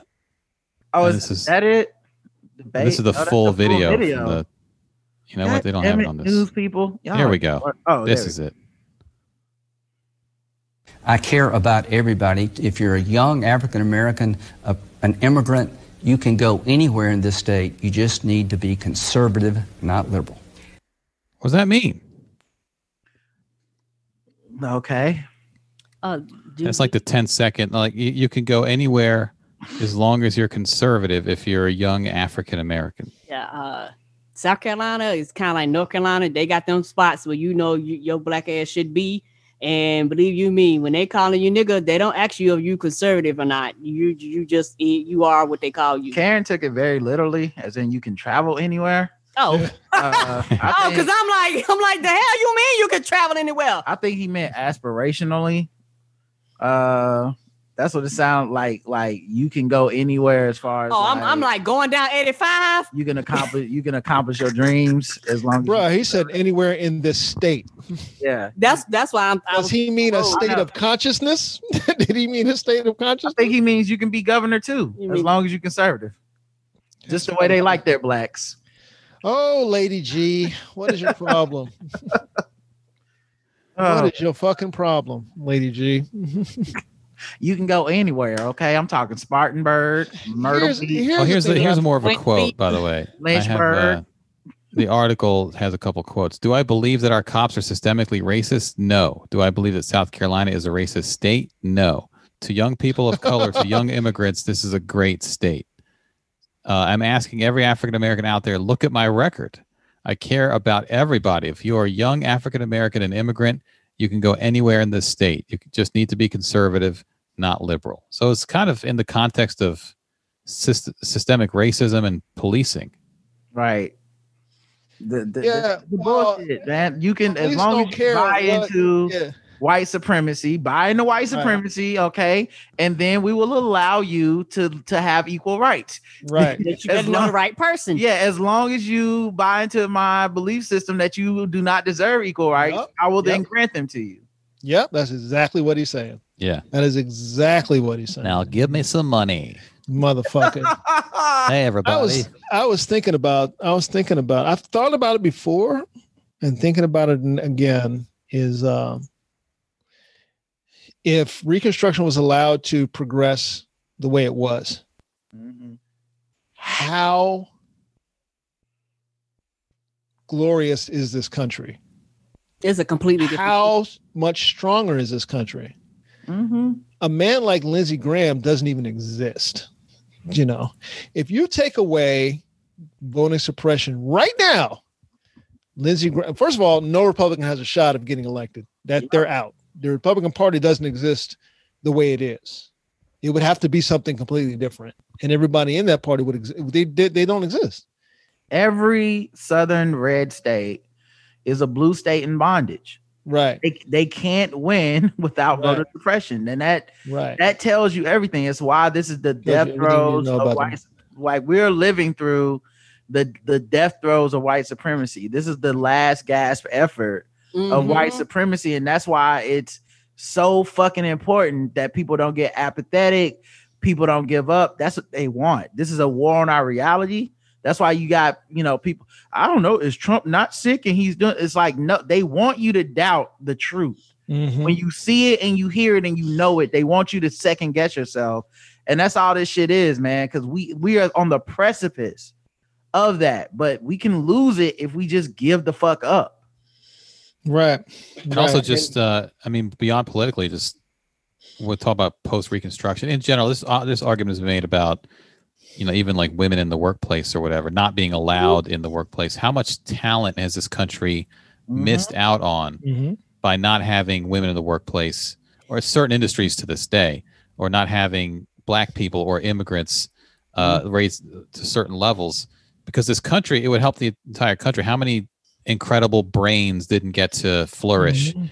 You know, how many people who had a knack for this thing or that thing or this industry who, you know, didn't get to actually explore that because they weren't allowed to. And so the country as a whole doesn't utilize everything. You know, there's 330 million people, doesn't utilize the talents of all those people. Mhm. Right. Imagine how much better baseball would be Mhm. if it was truly integrated because it's not No. it never has been so imagine how much better imagine how much how much um talent was left on the floor in for the NFL they fucked that up.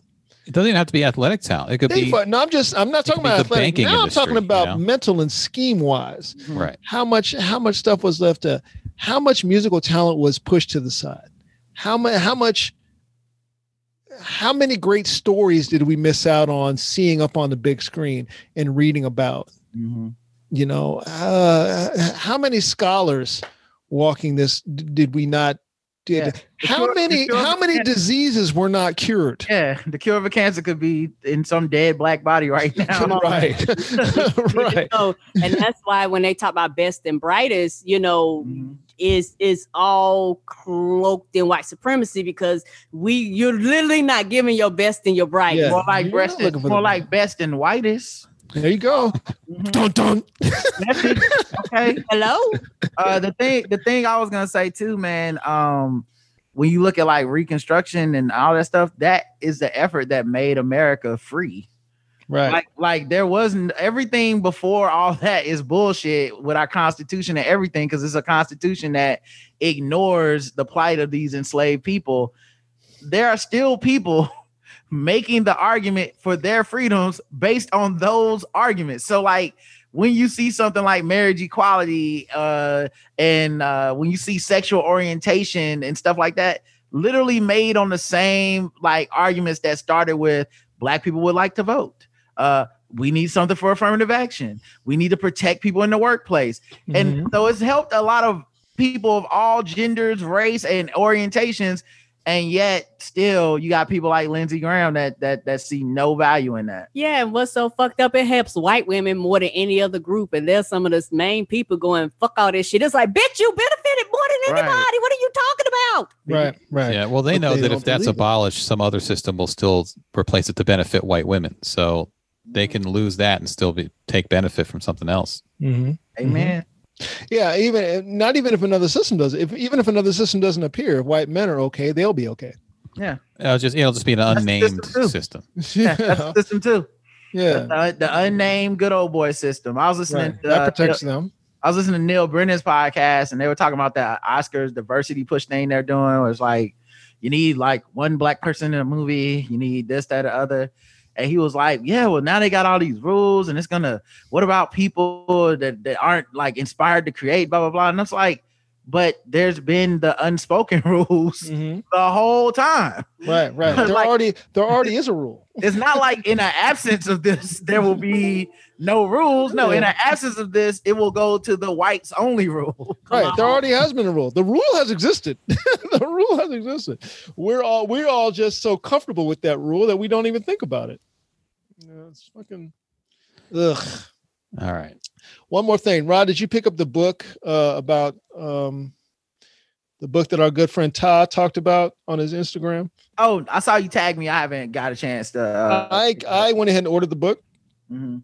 I don't know. Um, I'm trying to actually get better on my book reading. You know what I mean? Because I'll I'll buy a book and then not fuck with it a little bit and then force myself to go all the way through it. But since, I feel like since I got all the way through Warmth of Other Suns Mhm. and Race, I'm like, okay, I can reward myself with a new book now. So What's the, what's the, what was the name of the book again? You remember? it is called. Did I repost it? I think you just tagged me to it. I tagged you into it, but I didn't. Yeah. I might. I. I, can find it on my Insta. Wait a minute, because I ordered it from I ordered it from Amazon, so it's it's one of my orders. Oh, okay. Let me run my orders down. I just ordered it. I got the paperback. It's called The Color of Money: Black Black Banks and the Racial Wealth Gap. What it what it talks about is, as our good friend Todd was saying, is people just say, "Well, black people just need to just invest your money and save your money and have banks." It's like, no, they tried to do that, mm-hmm. and they were doing that, and then bad things happened to them. So the things that you see happening in Oklahoma and any place black people have been in, in Rosewood, any place black people tried to establish something that was taken away. The same thing with black banks and black banking. These things happened, you know.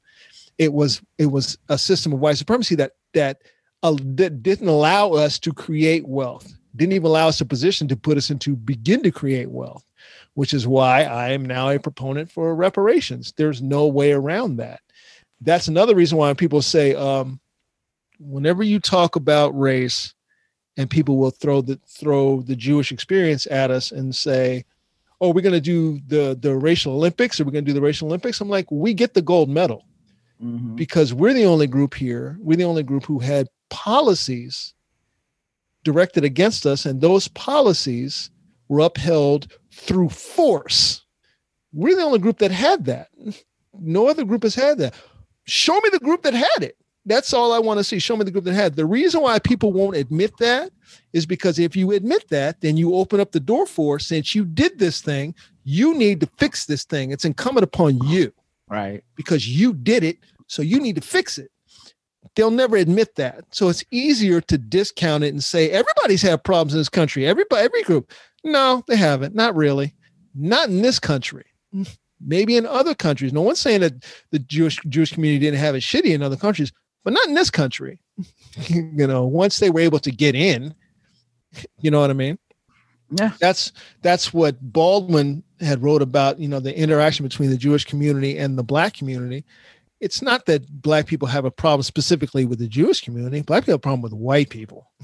Mhm. and the people that they tended to deal with, the white people they tended to deal with, were Jewish, who were also um, following the policies laid down by whiteness. It's it's not rocket science. I don't understand. I was just talking to my therapist yesterday. I'm not smarter than these people. She goes, I knew you were going to say that. I said, I'm not. I don't get it. I don't understand it. Why I why you refuse? You just you ain't. I'm. They fuck it. I don't care. It's not that. It's not that. It just it, it baffles me. It baffles me. White man, Andy. It baffles me. I'm sorry. I'm sorry. I apologize.